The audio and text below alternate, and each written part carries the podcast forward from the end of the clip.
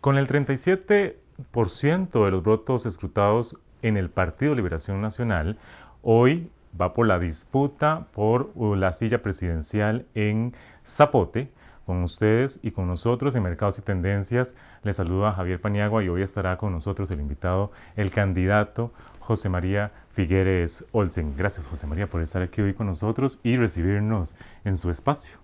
Don Javier, buenos días, muchísimas gracias, bienvenido. Bien, José María, a 200 años de vida independiente, que ya estamos próximos a celebrar, ¿podemos, esa es la pregunta, ¿podemos realmente celebrar algo cuando el país se nos cae a pedazos?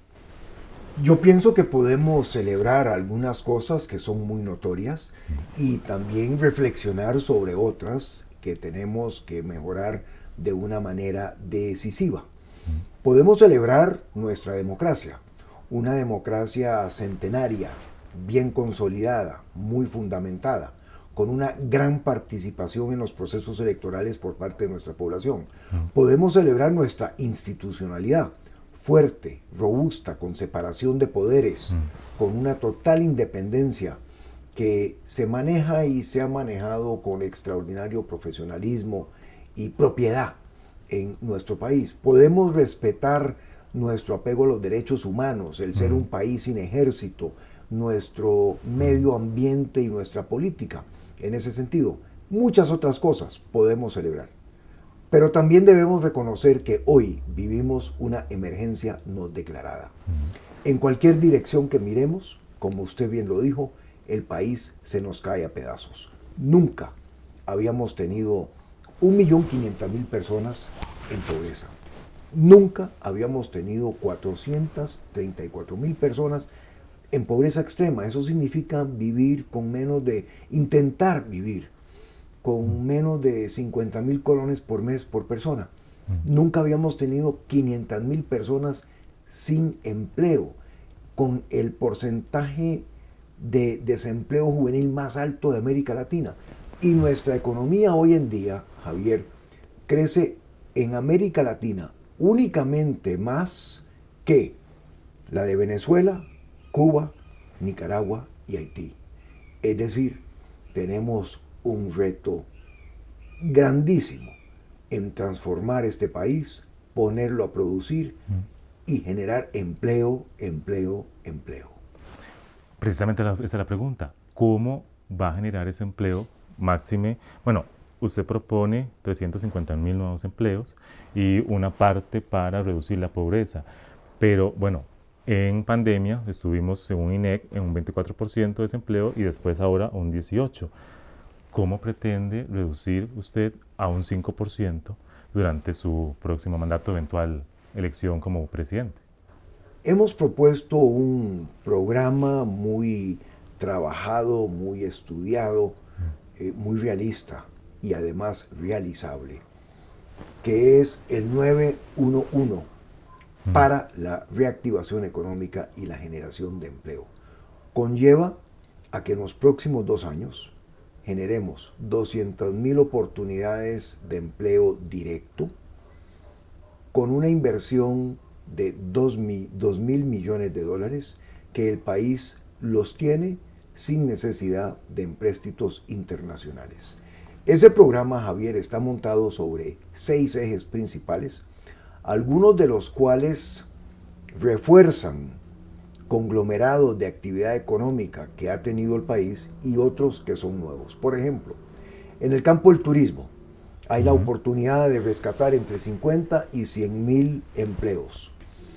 El turismo hoy en día no tiene un problema de solvencia en Costa Rica, tiene un problema de liquidez y readecuando pasivos en los plazos necesarios, reconociendo los ingresos que tuvieron en la industria turística en el pasado como una prueba de que podrán pagar esos créditos en el futuro, nosotros podemos volver a reactivar la actividad turística.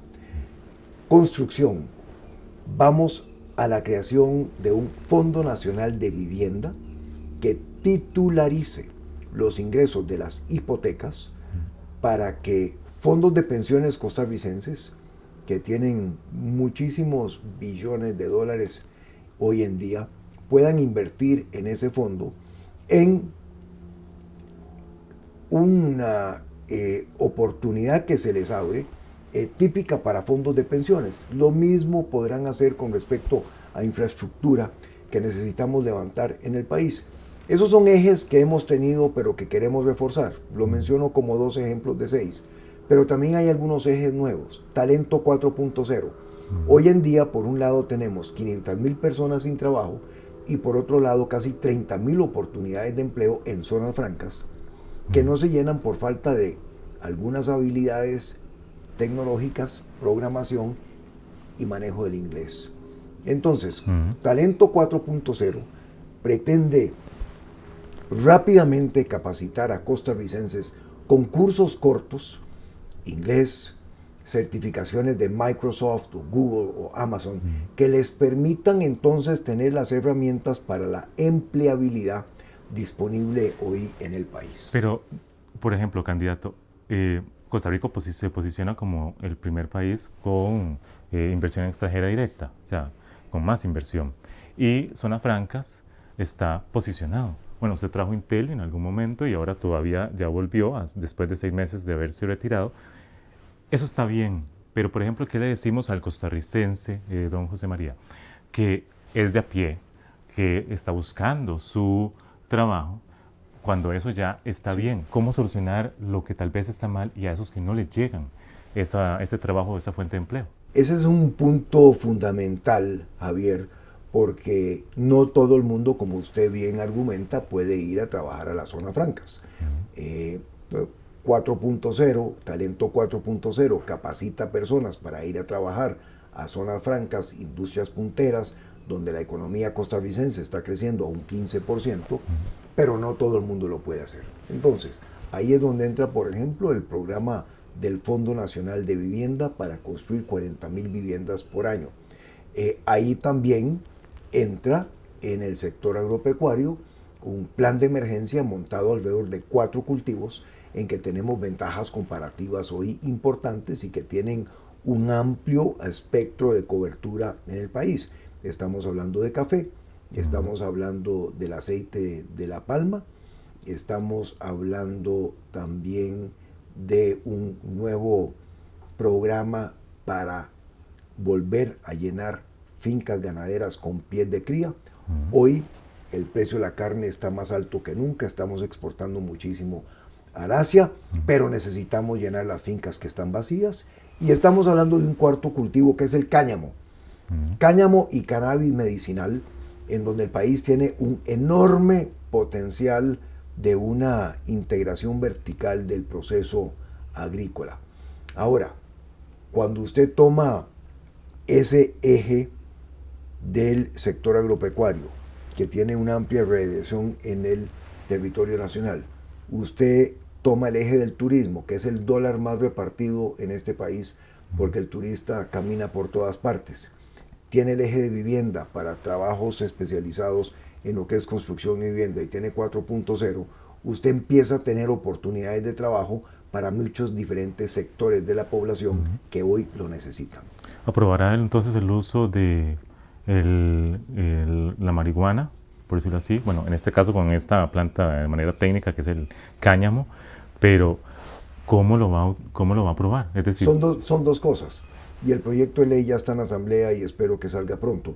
Uno es el cultivo del cáñamo, que tiene un uso industrial múltiple y que es un producto muy apto para zonas del Guanacaste, Pacífico Central y el sur, en donde las cooperativas agrícolas podrían entrar con procesos de industrialización porque son de relativa baja inversión y de mucha facilidad. Y otro cultivo es el cannabis medicinal, que no es el recreacional. Estoy con el medicinal, no todavía con el recreacional. Muy bien. Eh, con respecto a formar lazos, ¿cómo va a usted a unir ¿verdad? las estructuras del país?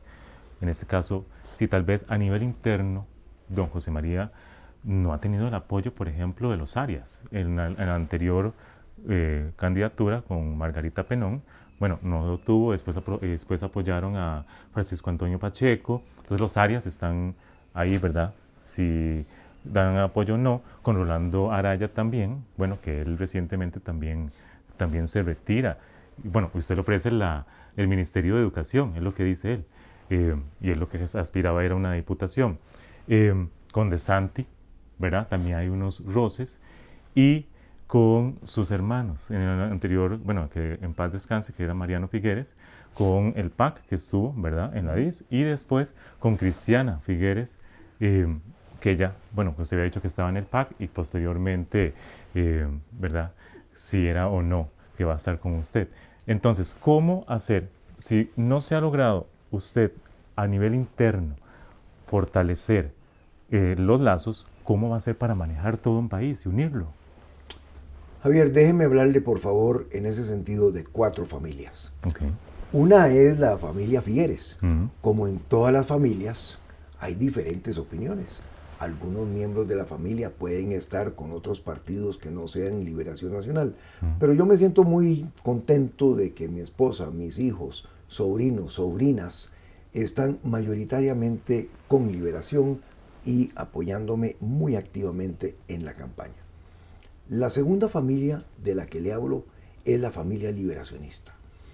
En esta familia liberacionista, de todos los precandidatos que teníamos, don Rolando González, don Antonio Álvarez, don Fernando Zamora, don Claudio Alpizar, don Carlos Ricardo Veravides y don Roberto Thompson, están unidos en el partido y en esta candidatura. Don Rolando Araya cogió su propio camino. Eso también se da en las familias y no es la primera vez que ocurre en Liberación Nacional. Porque él dice que usted no confía en él, ¿usted confía en él? Eh, por supuesto que confío en, don Rolando, es una persona eh, con la que he tenido una extraordinaria relación muy cálida, muy cercana a lo largo de muchos años. Pero cuando se va al gobierno, eh, no es una cuestión solamente de amistad, se tienen que tomar en cuenta muchas diferentes consideraciones. La tercera familia de la que le quiero hablar es la familia costarricense. Yo pienso que aquí tenemos que hacer un esfuerzo importante, Javier, porque durante los últimos años nos hemos especializado en pelear y en discrepar. Aquí, por ejemplo, el sector público está completamente eh, peleado con el sector privado y viceversa.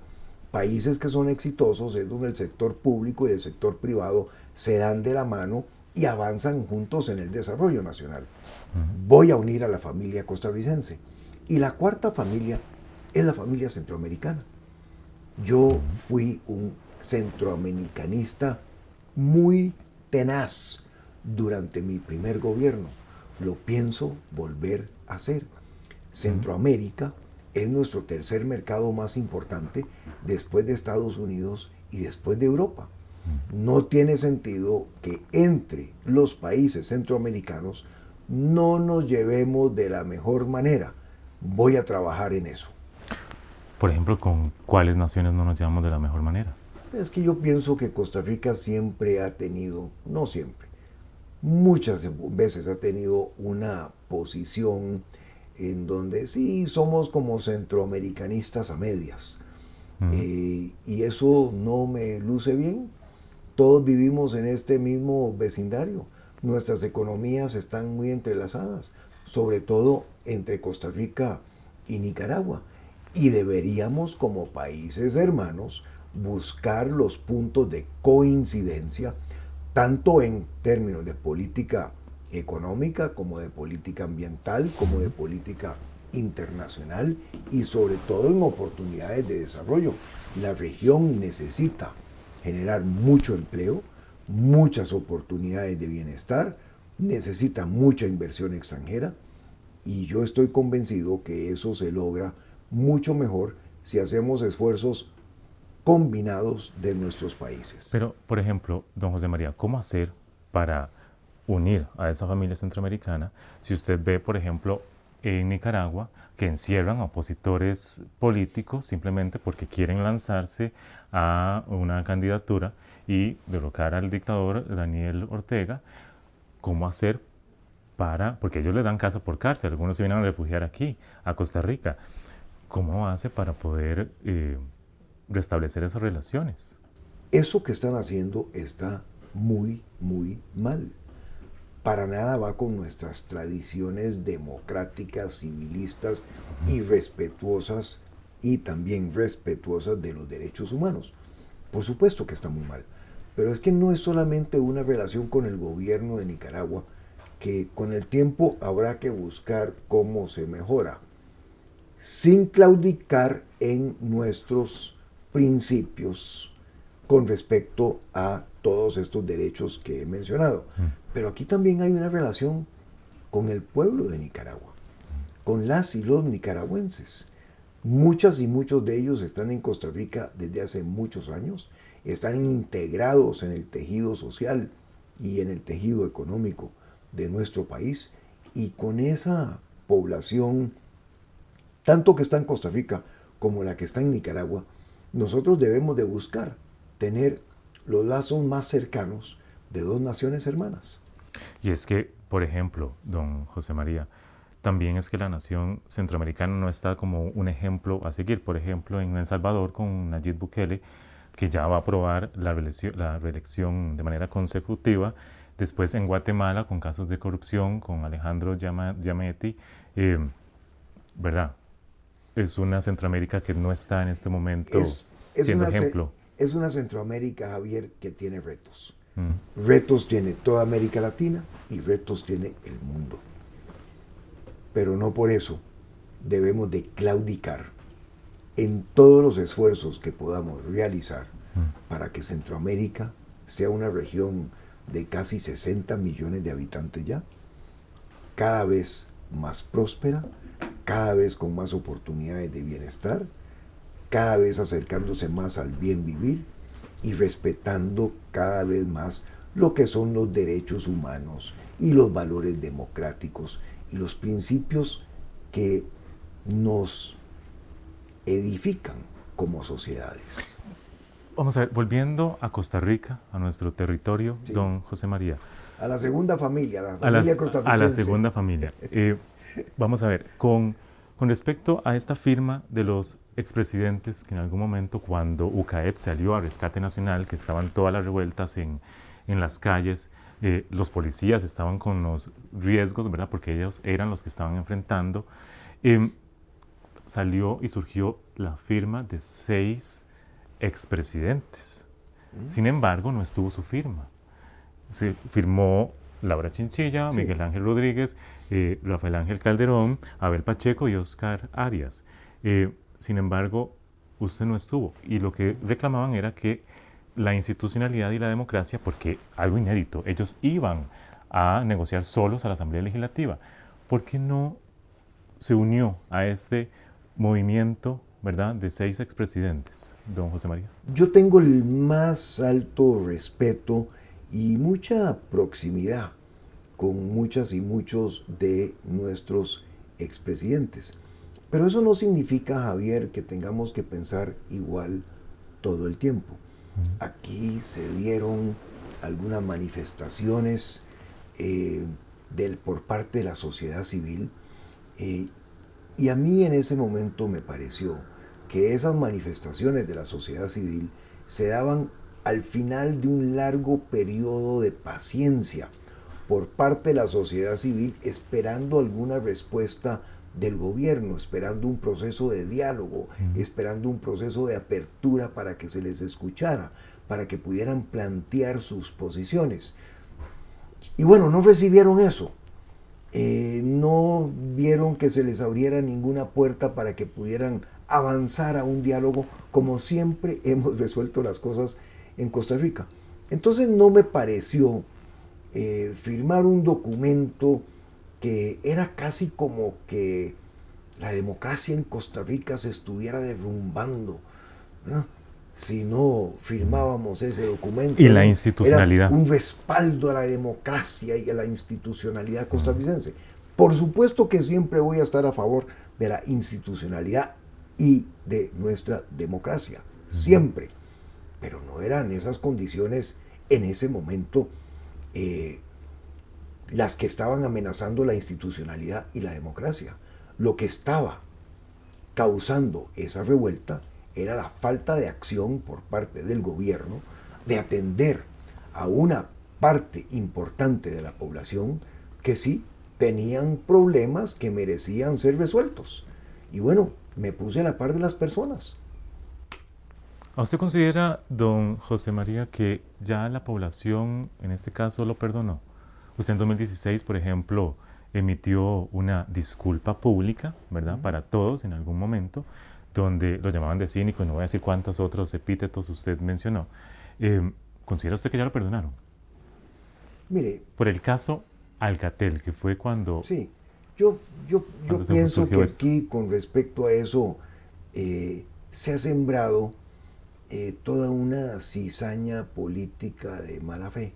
Lo cierto es que si las y los costarricenses se van a los hechos, José María Figueres nunca fue llamado por ningún fiscal, ni siquiera a ser cuestionado, nunca fue llevado a ningún juicio, nunca ha sido llevado a ningún juicio en ningún tribunal de la República y siempre ha actuado con apego a la ley. Pero bueno, en política se tejen muchas novelas y esta es una de ellas. Pero con respecto a hoy, eh, Javier, permítame decirle que yo pienso que cada día son menos las personas que están ancladas en un pasado y cada día son más las personas que están viendo que en esta elección nos jugamos el Estado social de derecho, que en esta elección ya no hay margen, que en esta elección necesitamos volver a la experiencia, al conocimiento de la conducción de las cosas de Estado. ¿Considera que es usted que tiene la experiencia para poder asumir este barco sí, de Costa Rica? efectivamente, y por eso estoy en política, porque pienso que tengo la visión para poder llevar adelante el trabajo ordenado y coordinado de un equipo de trabajo, de una selección nacional que se nutra de personas que vienen de liberación, pero también de otros sectores de la sociedad, que transformen Costa Rica como la vamos a transformar y que nos acerquemos al bien vivir. Este país tiene muchos retos. Ya dijimos al principio de que vive una emergencia no declarada, pero también tiene muchas oportunidades. Aparte de lo que es bozado ya en el Plan 911 de reactivación económica, en el campo internacional, por ejemplo, tenemos todo el potencial que hoy nos ofrece el nearshoring, el querer volver a trabajar y a producir cerca de los mercados principales del mundo, especialmente el norteamericano. Ahí Costa Rica, con las zonas francas que tenemos y por el otro lado con los tratados de libre comercio que nos conectan con dos terceras partes de la población del planeta, tiene una gran ventaja para atraer empresas que se fueron a producir todas al Asia y que ahora quieren producir mucho más cerca de los mercados importantes porque durante la crisis vieron romperse sus cadenas de suministro. Bueno, tenemos una gran oportunidad también, Javier, para trabajar más allá de nuestras fronteras, sobre todo en Estados Unidos, Canadá y Europa, sin tener que irnos de Costa Rica. La tecnología que hemos usado en la pandemia nos ha enseñado a trabajar sin tener que llegar a la oficina o al centro de trabajo. Y eso debemos expanderlo para poder trabajar mucho más allá de nuestras fronteras. Esas son las cosas que puede aprovechar Costa Rica, ahí vamos a estar. Bueno, está este proyecto, por ejemplo, de nómadas digitales, están, ¿verdad? Esos detalles que también... es, un, es un excelente proyecto, Javier. Pero a mí me gusta que a esas cosas les pongamos cifras. Por ejemplo, me parece que Costa Rica debería tener una meta que a un año plazo vamos a tener 150 mil nómadas digitales. Y que cada uno de ellos va a contribuir a la economía un ingreso mínimo mensual de 5 mil dólares. Esas cosas empiezan a mover la aguja, a generar oportunidades de bienestar, de empleo, de encadenamientos productivos. Eso es lo que necesita Costa Rica. Le iba a preguntar, usted me hablaba, por ejemplo, don José María, del equipo de trabajo. ¿Qué consideraciones técnicas, bueno, ya nos dimos cuenta que Rolando ahora lleva para el MEP, ¿verdad? Pero ¿qué consideraciones técnicas y aspectos va a considerar usted para, bueno, él, fue el que lo mencionó, para poder armar su equipo de trabajo? Quiero si me puede decir nombres, bueno, nombres, ojalá. Quiero personas, eh, primero que todo, quiero conformar un equipo de trabajo que tenga balance de género muy importante es seguir abriendo las oportunidades para las mujeres en nuestra sociedad. Y eso, llevado al plano del trabajo, requiere una inversión importante en la red de cuido, porque si no tenemos red de cuido para adultos mayores y para jovencitos, la mujer no puede salir de la casa para empezar. Pero volviendo al equipo de trabajo, quiero un equipo de trabajo que sea balanceado en cuanto a género, un equipo de trabajo en donde la gran mayoría de las personas tengan experiencia de gobierno, porque no estamos para seguir improvisando en el país. Ya tenemos que dejar atrás los experimentos en la política, eh, y lo digo principalmente porque el país no tiene margen, camina sobre el filo de la navaja. Lo digo además porque eh, usted, por ejemplo, eh, vamos a ver figuras nuevamente como Juan Diego Castro, primer ministro que fue censurado en la Asamblea Legislativa. ¿Vamos a ver de nuevo a figuras así? Bueno, Juan Diego Castro, eh, por quien tengo una, un cariño. Por Juan, por Juan Diego Castro tengo un cariño y tengo una amistad. No nos vemos con frecuencia, no nos hablamos, pero tengo un cariño y tengo una amistad por Juan Diego. Eh, pero Juan Diego hoy en día está fuera de Liberación Nacional y está muy fuera de la política, está muy dedicado a lo que es su ejercicio profesional. Eh, pero hay muchas personas en este país que tienen experiencia de gobierno, que lo han hecho bien, y hay muchas otras personas muy capacitadas en diferentes campos que podrían ir a ayudar de una manera muy definitiva. Una de las cosas lindas de Costa Rica es que tiene mucha, déjeme llamarlo, capacidad instalada en las personas para poder conformar equipos de trabajo que vayan a ponerle rumbo a Costa Rica. Bueno, cercanos ya vemos que, por ejemplo, Cristiana Figueres con el video nos dejó claro que ella no va a estar, pero por ejemplo su sobrina Diana Jiménez la va a tomar en cuenta para la que fue Comex, ahora la va a tomar en cuenta. Bueno, esa sonrisa me dice algo.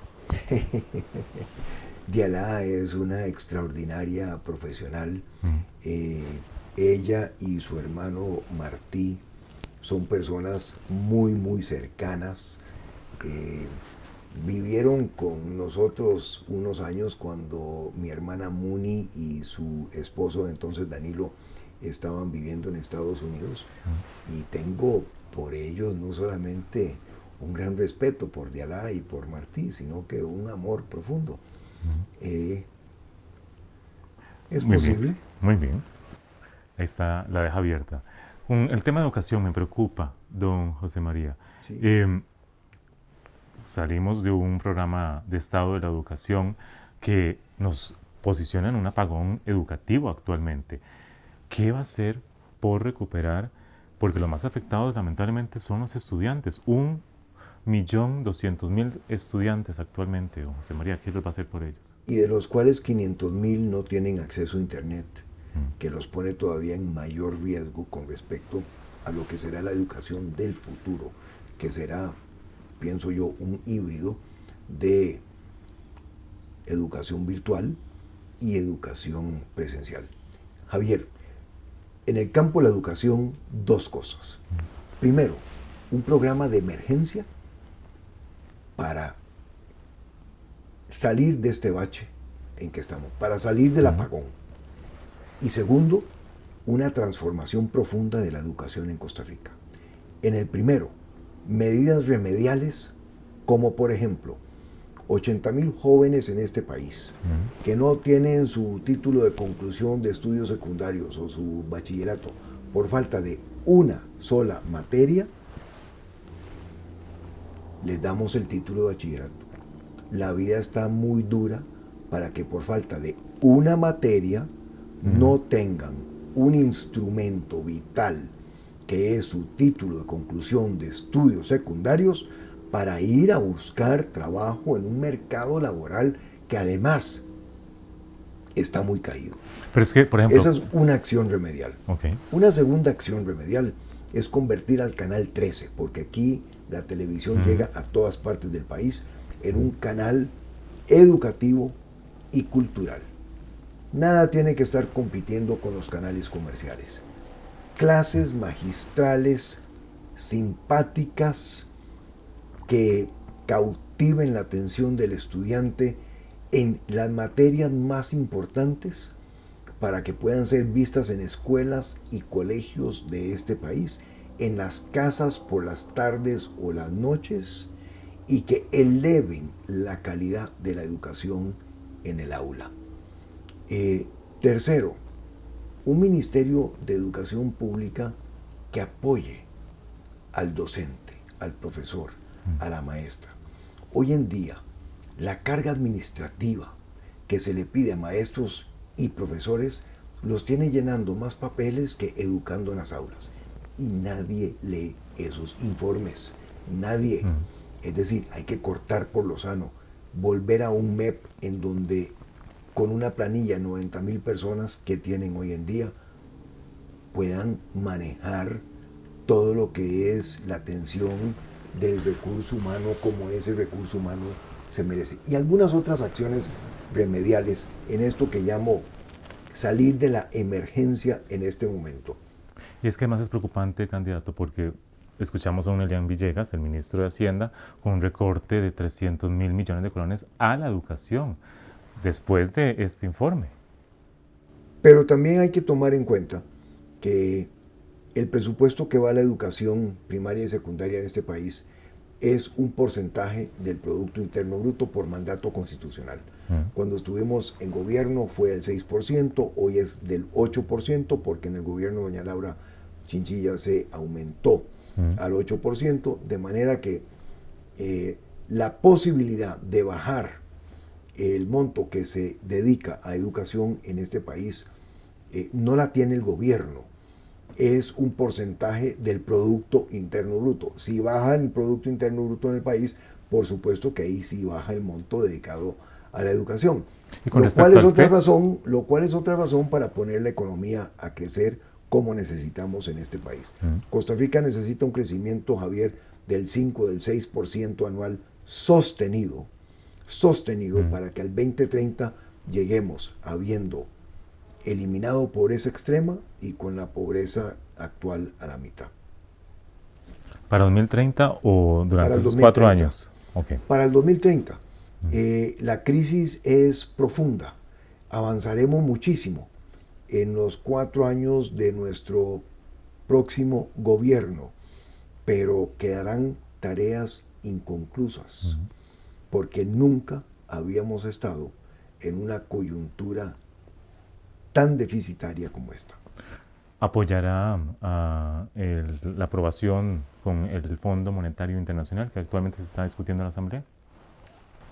Los mercados deben estar absolutamente seguros de que siempre vamos a estar por consolidar los grandes balanzos, balances macroeconómicos. Siempre vamos a estar ahí. Vamos a complementar las políticas macroeconómicas con buena política microeconómica para generar empleo, empleo, empleo, estimular la producción y estar cerca del sector privado. Pero siempre estaremos a favor de los grandes balances macroeconómicos. Apoyamos lo que es el programa con el Fondo Monetario Internacional. Lo hemos apoyado desde un principio, también hemos dicho que hay algunas cosas que quizá se puedan mejorar dentro de ese programa.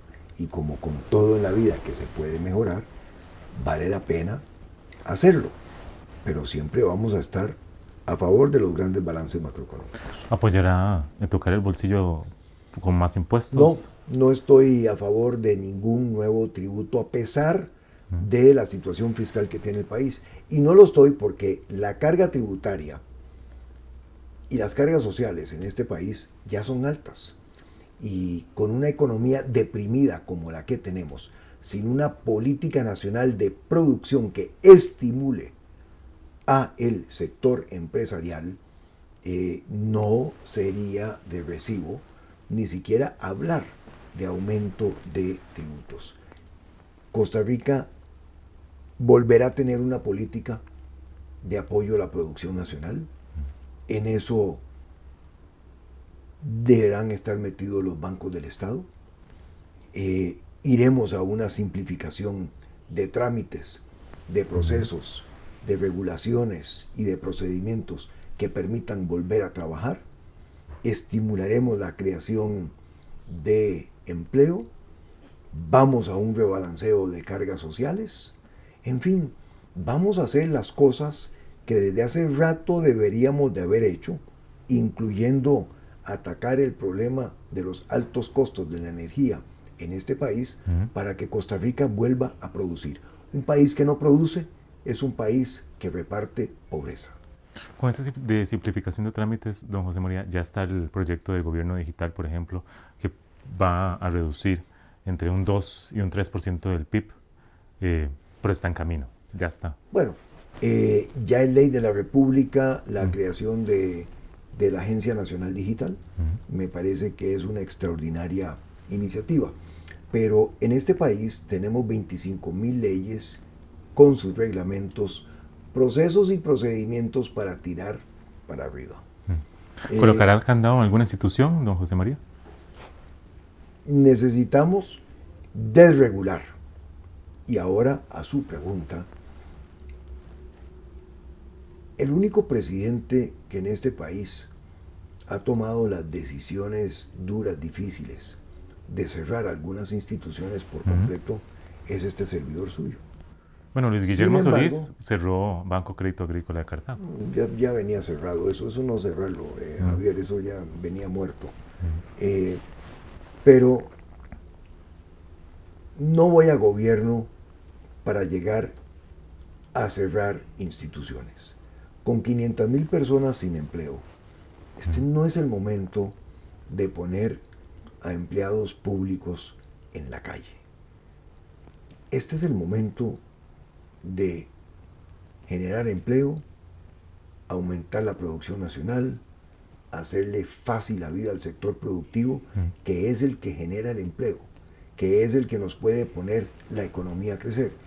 Es también el momento de ir hacia un Estado eficaz, un Estado que resuelva, que apoye, con un cambio de chip para que en el Estado estemos convencidos de que en el sector privado es donde se generan las oportunidades, el trabajo, el bienestar eh, de muchas familias y el crecimiento económico, y que por lo tanto nuestra responsabilidad en el Estado es facilitarles las cosas, ponérselo lo más fácil posible, ayudarles. Con el tema de la prensa, don José María, eh, bueno, tuvimos una promesa antes de Luis Guillermo con la Casa de Cristal, pero ahora con Carlos Alvarado es difícil, para no decir complicado o nulo, el acceso a la prensa y los medios de comunicación, siendo hasta incluso a veces hasta el cuarto poder. Eh, bueno, el primero es el, el, pueblo, por decirlo así.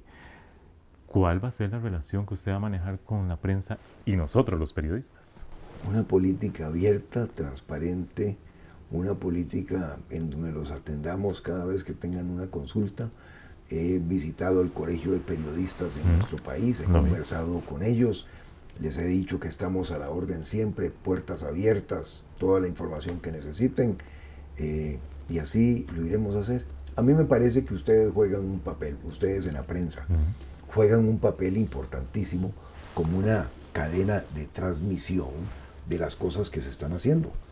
Eh, y bueno, tienen un papel también muy difícil porque de alguna manera hoy en día tienen que competir con las redes sociales.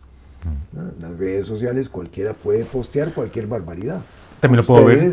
¿verdad? Están al otro lado del espectro compitiendo con algunas barbaridades que se dicen en redes sociales, mm, pero teniendo que hacer todo el trabajo de verificación, de investigación, para saber que lo que están publicando o diciendo es lo que corresponde a los hechos. Me alegra además que, por ejemplo, a nivel de comunicación estemos en crecimiento, según el más reciente informe que elaboró para CONAPE, la Universidad de Costa Rica, que posiciona, bueno, eh, carreras de tecnología y entre ellos está comunicación, ahora más en crecimiento por este auge precisamente de las, de las redes sociales y el ambiente digital. Em, con, respecto a recursos de Fonatel. Eh, actualmente está en la Asamblea lo que es el tema de la alfabetización digital. que pretende, ¿verdad? Porque Fonatel está a manos llenas, no utilizan sus recursos y pretenden utilizarlos a través de este proyecto. ¿Los va a utilizar? Hay dos proyectos en la Asamblea Legislativa que tienen que ver con, eh, digamos, el avanzar eh, del uso de las tecnologías de la información y de la comunicación en nuestro país. Estamos en un proceso de revisar ambos proyectos de ley para ver cómo se escoge lo mejor de cada uno de los dos y ojalá que se puedan unir en uno solo.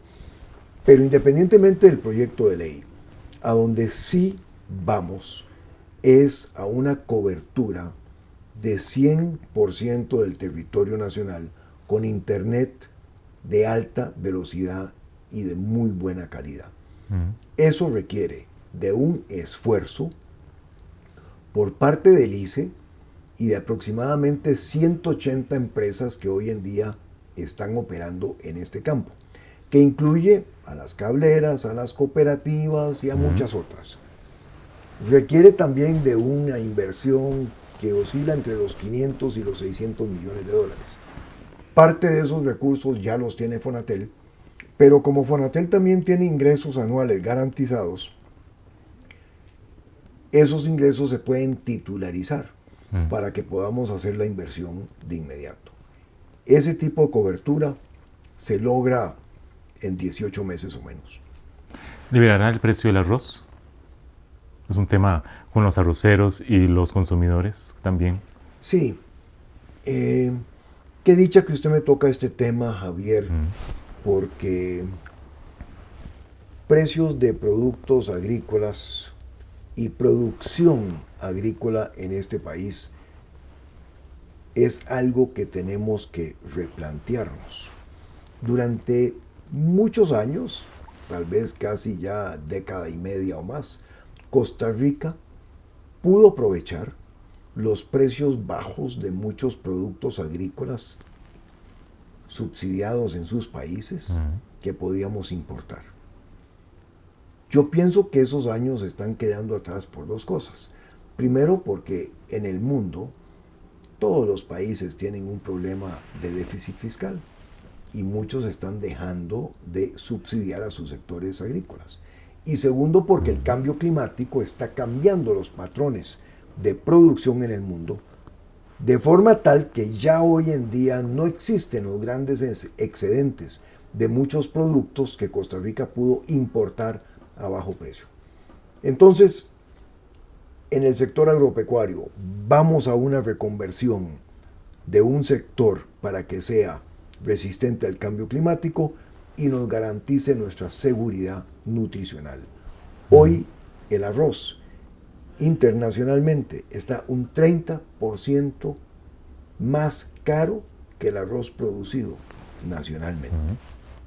Es decir, conviene estudiar lo que se ha hecho en el pasado, porque pienso que hacia el futuro vamos a estar mucho mejor produciendo con eficiencia mucho más de lo que nos comemos. Pesca de arrastre es un tema que usted siempre se ha opuesto y esta vez lo, apoyará. Sigo opuesto a la pesca de arrastre mm. porque desde el punto de vista científico es una práctica que atenta contra la biodiversidad de nuestros océanos. Pero también debo reconocer que al oponernos tenemos una responsabilidad de ayudarle a muchas comunidades costeras que están pasando momentos de verdadera tristeza, con muchísima congoja más que tristeza, con mucha pobreza y con quienes necesitamos cambiar artes de pesca ayudarlos, incentivarlos a que vayan a otras pescas más rentables. Por ejemplo, la pesca del atún con eh, pole and line como, como técnica de pesca o green stick es mucho más rentable. Costa Rica tiene grandes cantidades de atún que aunque es una especie migratoria, no pide permiso ni tiene pasaporte para pasar de las aguas territoriales de un país a otro, pues sí tenemos una gran cantidad de atún en nuestras, en nuestras aguas. Ahí entonces yo veo oportunidades para reconvertir pesca, eh, perdón, flota pesquera y mejorar condiciones de vida en las zonas costeras. Mm. Eso es prioritario y por eso estuvimos a favor del empréstito reciente por 75 millones de dólares mm. eh, que se tramitó esta semana en el Congreso por parte del Banco Mundial para Incopesca. ¿Cómo hacer para recuperar la confianza en los costarricenses hacia la política con casos de corrupción? Le hablo recientemente, por ejemplo, el caso Cochinilla, 78 mil millones de colones que están afectando el erario público. Eh, por ejemplo, con el caso de la trocha, que hasta ahorita vamos a eh, eh, ver un juicio. Javier, todos esos casos, por supuesto que son más que lamentables, más que tristes, eh, más que todo son eh, desgarradores, descorazonadores. Mm. Y claro que minan la confianza. Eh, Costa Rica en eso no tiene el monopolio. Pero sí Costa Rica debe tener la convicción de pelear contra la corrupción en todos sus ámbitos y en todos sus alcances. Yo pienso que hay medidas adicionales que podríamos tomar hoy en día para pelear contra la corrupción. Le cito algunos ejemplos. Primero, funcionarios públicos contra cuales hay claras o contra cuales hayan claras indicaciones o indicios de que estuvieron involucrados en actos de corrupción, suspensión inmediata pero sin goce de salario. Mm. Eh, otro ejemplo, eh, empresarios o ejecutivos de empresas eh, que sean finalmente hallados en lo personal o las empresas responsables de actos de corrupción, confiscación del 51% del capital accionario por parte del Estado para que el Estado entonces pueda disponer de ese activo para resarcir parte de los daños que se hayan causado. Es decir, tenemos que ir a medidas, si se quiere, casi draconianas mm. para poder parar en seco este flagelo de la corrupción. Me faltó empleo público. ¿Lo va a acuerpar? Estamos esperando la resolución final para ver el texto de la sala constitucional. Cuando llegue al Congreso será trasladado a la Comisión de Asuntos Constitucionales. Se corregirán las inconstitucionalidades que tenga y será aprobado. Dos cosas importantes sobre este proyecto. La primera, recordar que no toca las personas que ya están empleadas por el gobierno. Es decir, no afecta los derechos adquiridos del trabajador público costarricense hoy en día. Es algo que ordena el mercado laboral del gobierno hacia el futuro, pero no afecta a los que actualmente están trabajando. Y lo segundo es que esta ley entra en vigencia un año después de que se firme. Y durante ese periodo de un año, Javier, yo pienso que tenemos la responsabilidad de sentarnos con los empresarios, con los sectores, con los sindicatos, con todos a la mesa, para ver en qué se podría mejorar aún los alcances de ese proyecto, o de ya más bien de esa ley, eh, para que cuando entre en ejecución, entre todavía con condiciones de mucho mayor beneficio.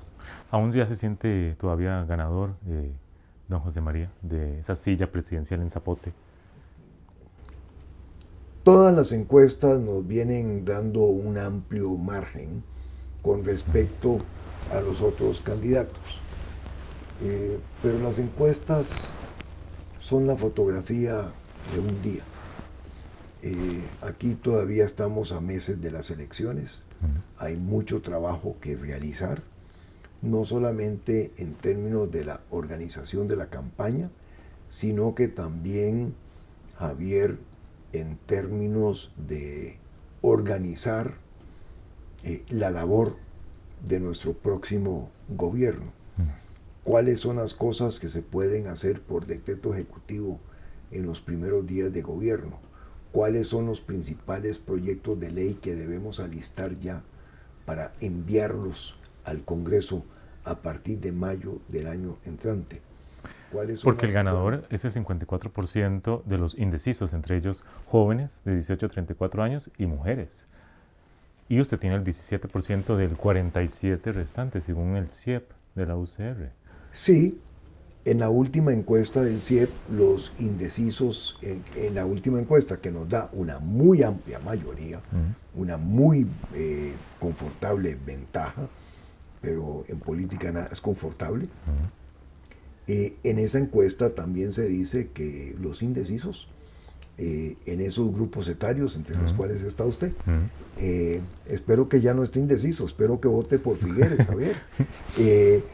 en la última, la última encuesta nos dice que los indecisos han bajado ya de un poquito por encima del 60% donde estaban, como al 52 o al 53%. Todavía hacen falta seis meses para las elecciones, Javier, y yo creo que las personas, así como ya vienen bajando los indecisos, seguirán bajando en la medida en que las personas se van definiendo eh, por los diferentes candidatos, eh, luego de que escuchen sus planteamientos, sus entrevistas, eh, los debates, en fin, vayan conociendo sus posiciones. Y me parece que también hay que recordar, Javier, que las últimas dos elecciones nos demuestran que hay una cantidad importante de personas que no toman su decisión hasta el último mes o mes y medio. Empiezan a pensar muy en serio por quién van a votar con los tamales de diciembre eh, y terminan con una definición para el 6 de febrero. Eh, y poderse comer el tamal, ¿verdad? Por supuesto.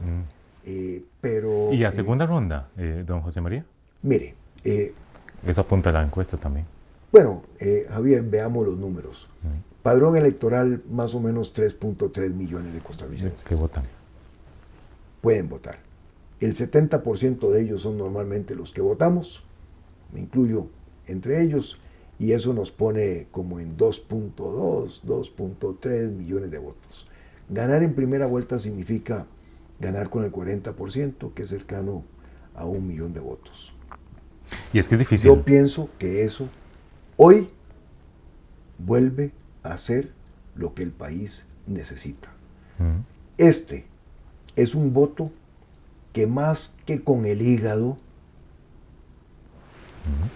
o el sentimiento de votar por una persona o en contra de otra, debe ser un voto con la cabeza, porque no hay margen de error. En el pasado fuimos a elecciones y ganaban unos, perdían nosotros, nos abrazábamos todos y la cosa seguía. En esta no hay margen.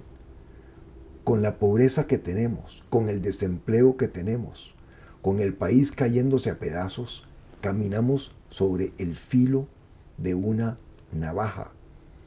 No hay margen.